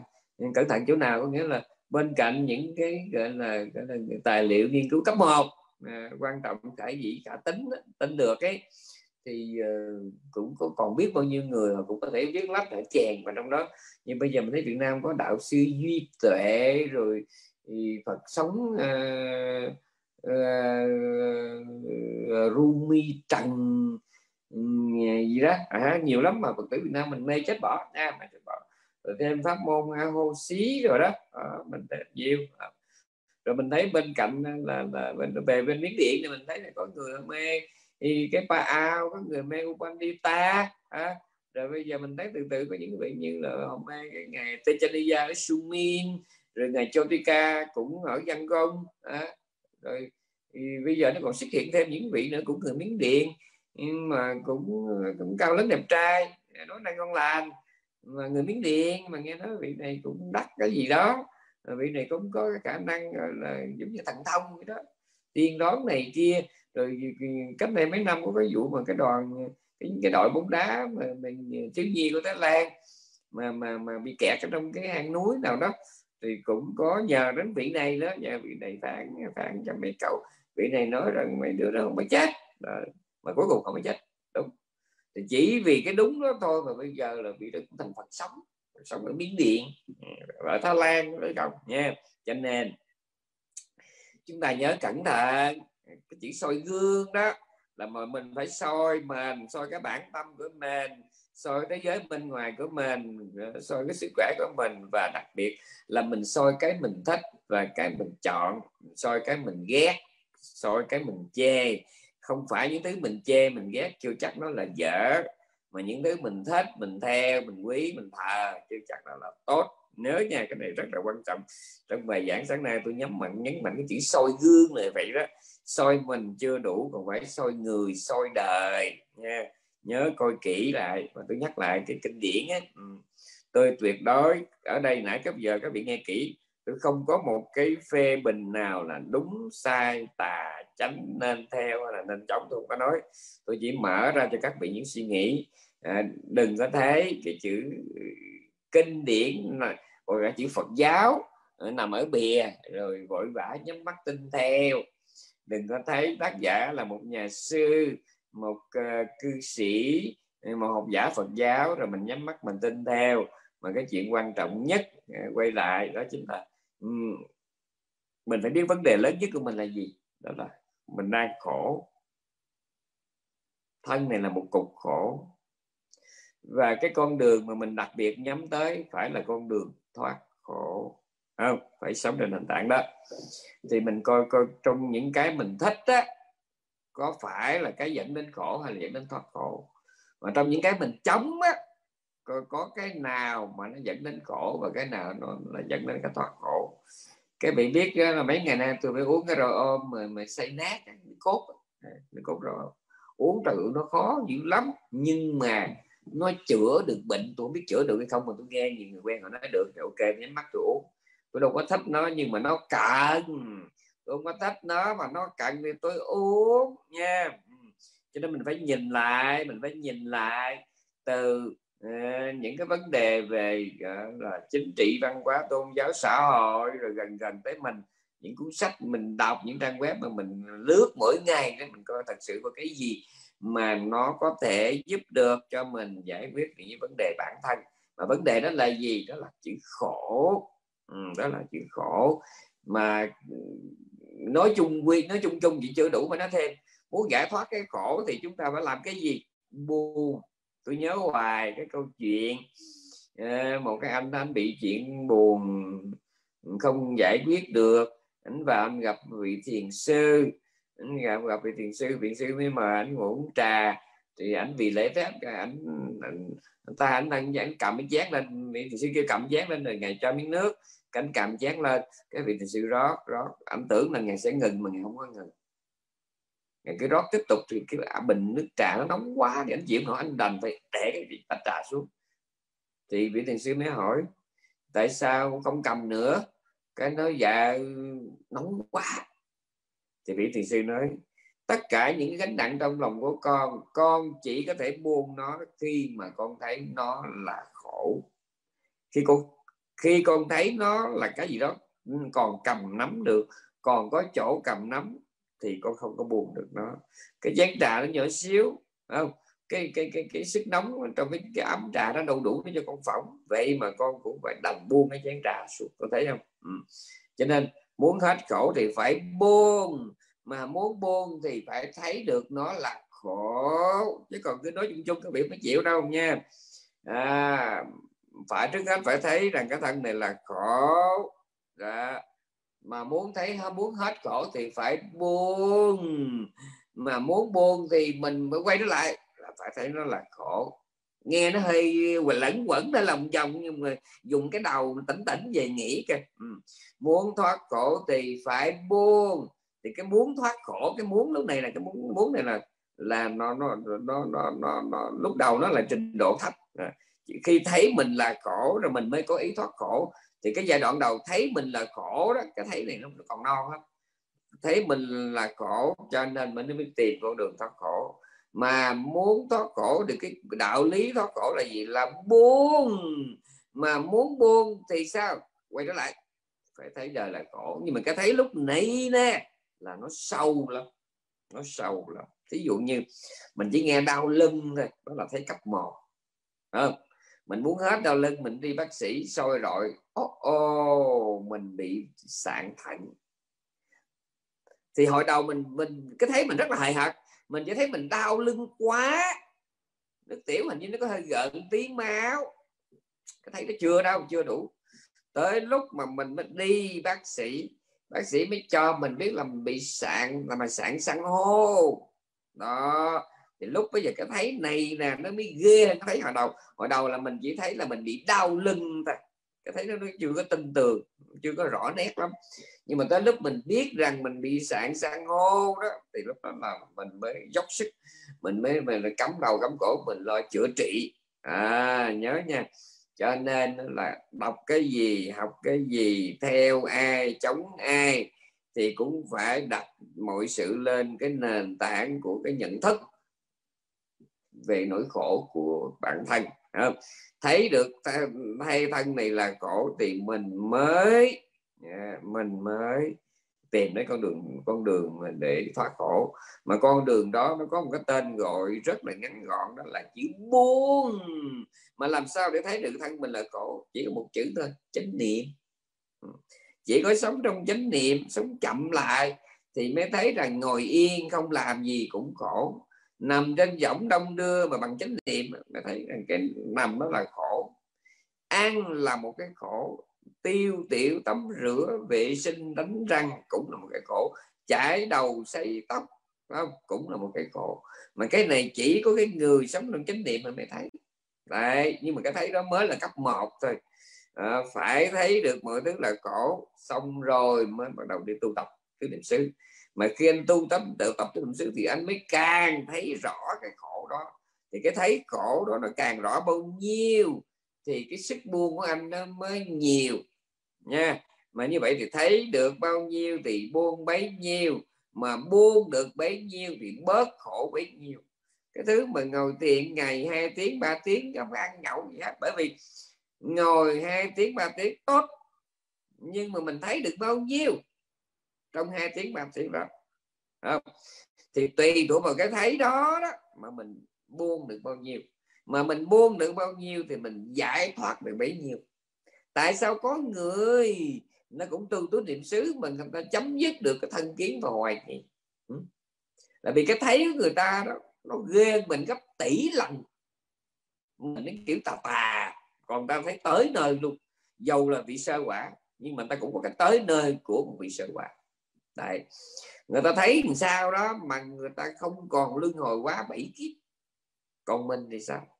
Mình tu cho đã mà tới hồi mà thấy trọng bệnh mình vẫn sợ, ra đi vẫn tiếc cái này vẫn núi cái kia. Đó chưa? Trước hết là phải thấy mình là khổ, mà thấy bằng cách nào? Sống chánh niệm. Để cái thấy nó sâu hơn, và khi anh thấy được cái khổ nó sâu hơn, anh mới buông mà khi anh buông thì được thì anh mới bớt khổ. Mà cái bớt khổ ở đây nên thì hiểu dùm cái bớt khổ ở trong cái tín niệm xứ không có phải là cái bớt khổ trẻ con, nghĩa là mình đau quá đủ thuốc giảm đau, không phải. Mà bớt khổ ở trong đây có nghĩa là không còn tiếp tục nắm nữa thì tự nhiên nó bớt khổ. Nhớ nha, nhiều người hiểu lầm, tưởng là niệm phật là bớt khổ. Ừ, theo cái nghĩa là mình đau quá, cái mình niệm nó hết đau, không phải. Mà bớt khổ đây là gì? Là do trước đây mình cứ cho rằng thân này là của tôi, thân này của tôi đang có vấn đề vấn đề đó là vấn đề của thân xác này, mà thân xác này là thân xác của tôi, cho nên tôi đang bị đau và cơn đau đó là cơn đau của tôi. Đó hoặc là hạnh phúc. Dạ, thân này là của tôi, niềm hạnh phúc đó là của tôi tôi đang được hạnh phúc. Và chính vì cái ám ảnh tôi và của tôi đó, cho nên đó là mình mới có cái khái niệm trốn khổ tìm vui theo cái cặp của trẻ trẻ con. Đau quá thì uống thuốc giảm đau, hoặc nhẹ chút, đau quá thì ngậm kẹo. Ừ, đưa một món đồ chơi là hết đau. Đó là cách giải thoát của trẻ con của người tâm thần. Trong khi một người trưởng thành, một người tỉnh trí thì không? Họ bị đau, họ phải tìm hiểu tại sao nó đau và họ giải quyết nó ngay từ cái cội rễ triệt để rốt ráo nha. Ừ. cho nên đọc kinh sách hay nghe thầy bà làm ơn nhớ về một chuyện. Vấn đề lớn nhất của mình là gì? Tất cả những thầy bà này, những kinh sách này có giải quyết được cái vấn đề của mình hay không? Đương nhiên là không có thầy bà nào gồng gánh vấn đề của mình cho mình được đâu nha. Tuy nhiên, những kinh sách đó, những hướng dẫn đó là những gợi ý nha. Tây phương có một câu nói rất là hay, giáo dục cao cấp nhất chính là nghệ thuật gợi ý, chứ không phải là nghệ thuật nhồi sọ. Mãi cho đến hôm nay, rất nhiều quốc gia nhược tiểu vẫn không hiểu được cái này. Rất nhiều quốc gia nhược tiểu cho đến à, là cấp đại học còn vẫn áp dụng cái biện pháp nhồi sọ. Chứ còn theo cái thế giới tây phương mà tiên tiến thì giáo dục chính là nghệ thuật gợi ý. Làm ơn cái này phải xăm cái câu này. Giáo dục cao cấp nhất chính là phương thức gợi ý. Để cho yeah, dầu là toán lý hóa văn sử địa gì nữa bài vở có chứ phải không nhưng mà họ coi nặng cái chuyện gợi ý. À, mà cái tinh thần đó đặc biệt thay lạ lùng thay lại cũng chính là cái tinh thần của Phật pháp. Phật pháp á, là cái là là những cái lời hướng dẫn mang tính gợi ý. Vì sao? Vì cái thấy của người giác ngộ không giống với cái thấy của người đang học giáo lý. Mà nếu một người ôm chặt vào kiến thức từ chương thì cả đời này họ chỉ ngậm một họng toàn là bã cà phê mà trong khi cái trí tuệ giác ngộ là phải uống được cái ly cà phê uống được cái nước cốt cà phê. Còn đằng này là mình cứ ôm chặt vào cái lý thuyết thì mình chỉ ngậm một họng toàn là bã cà phê không. Mà trên đời này có cái gì thảm cho bạn ngậm một họng bã cà phê các vị? Ừ, ừ, có gì thảm cho bạn nha. Cho nên ấy, cái nền giáo dục cao nhất chính là nghệ thuật nghĩ hãy mở rộng đường cho người học mình chỉ gợi ý cho họ hãy đâu hãy ờ, góp sức cho họ à, những cái gợi ý để họ tự họ đi bằng cái đôi chân của họ nha. Chứ còn không có một nền giáo dục nào mà thầy cô kê cái lưng cổng học trò đi đến đích chỉ nó không có phải không? Mà cái bậy nhất của giáo dục đó chính là nhồi sọ. Cái mà học trò nhận được chỉ là cái bã mía chỉ là cái xác cà phê thôi nha. Cho nên chúng ta nhớ tất cả sách vở đều là như vậy hết. Dạ, chúng ta thờ lại tam tạng kinh điển. Đúng bởi vì đó là những gợi ý cho chúng ta tự tìm đường giải thoát. Nhưng thờ lại ở đây không hề có nghĩa là chúng ta xé kinh ra dò dò dò nuốt là sai. Nha chỉ là tôi nói thì nghĩa bóng phải nghĩa đen. Ai mà ngu vậy? Mà tôi nói là nghĩa, thì nghĩa bóng chứ không phải nghĩa đen là bởi vì à, xé kinh mà dò dò nuốt cũng tương đương với cái chuyện Ờ, ôm chặt từng câu, từng chữ mà không chịu hiểu cái ẩn ý đằng sau đó. Còn cái chuyện mà để hiểu được cái đằng sau đó thì tôi đã nói rồi. Một là cái tiền nghiệp. Dạ, mình có gieo cái phước trí tuệ hay không? Thứ hai là cái khuynh hướng tâm lý và cái ba là môi trường sống là mình, thầy bạn của mình là tà sư ác hữu hay là minh sư thiện hữu. Đó là một chuyện khác nha. Và cái chuyện quan trọng nhất của người phật tử, chuyện đầu tiên là anh bắt đầu một cuộc đi anh phải xác định rõ là anh đi về đâu và vì sao anh phải rời khỏi chỗ này. Ví dụ như tôi về thăm má tôi. Tôi đang ở điểm A mà má tôi ở điểm B. Thì trước khi đi tôi phải biết rõ là vì đâu mà tôi phải rời khỏi điểm A. Là bởi vì nhà tôi ở điểm A mà má tôi ở điểm B. Thì tôi muốn tới điểm B thì tôi phải rời điểm A chứ. Thấy chưa?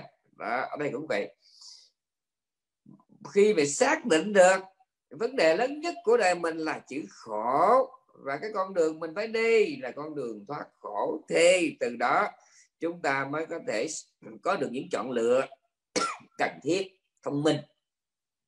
Tại sao mình đọc cuốn sách đó? Tại sao mình lắng nghe cái ông đó? Tại sao mình theo đuổi cái đường lối hành trì đó? Là vì cái đường lối đó là con đường lối gợi ý, mở ra cho mình những gợi ý những uh, khuyến cáo những đề nghị nha. Không ai có thể đi giùm ai mỗi người phải tự đi bằng cái đôi chân của mình nhớ cái đó.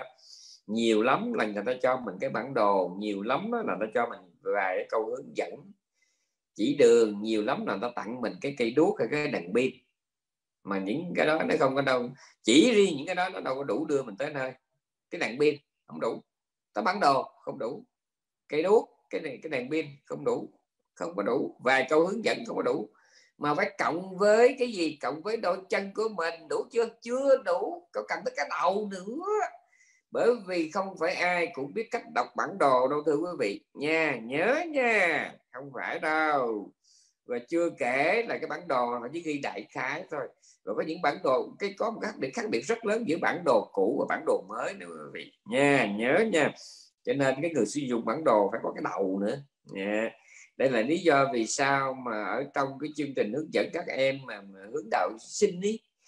Ờ, Cao đó là người ta phải gọi là có hướng dẫn những cái phương thức mưu sinh thoát hiểm cách tìm đường khi lạc lối cách tìm thức ăn khi đi lạc trong rừng ở chỗ không người vân vân. Là vì sao? Là bởi vì ờ, nếu mà chỉ đơn giản là cuốn sách không đó, thì cái chương trình mà huấn luyện các em nó khác đi. Mà các em cần phải đến cần phải có những những cái buổi thực tế thực tập thì, thì các em mới có thể khá được. Thì cái thiền viện là gì? Thiền viện đó là những cái buổi thực tập mà ngoài ở trong thực tế. Còn kinh điển là chỉ là tấm bản đồ. Còn thiền viện là cái là là, là cái sân chơi là những cái buổi thực tập của các em hướng đạo sinh. Nhớ nha. Đó là lý do tại sao chúng ta cần đến một cái thiền viện. À, và như cũng tôi cũng vừa nói đó là từ chỗ ở cho đến cuốn sách cho đến thầy bạn mà mình tiếp xúc, tất cả đều phải được chọn lọc một cách thông minh và bình tĩnh. Và phải luôn luôn à, tỉnh táo à, quan sát soi gương, coi cái thích của mình, cái ghét của mình có phải xét lại hay không. Ok, tôi mệt lắm rồi nha. Ừ. từ ngày uống ba cái thuốc gì đó cái miệng nó khô suốt luôn. Bây giờ đúng vậy nào, tôi đã giảm một tiếng rưỡi rồi. Chúc các bạn một ngày vui và hẹn lại ngày sau dạ. Tri ân sư. Tri ân sư. Dạ.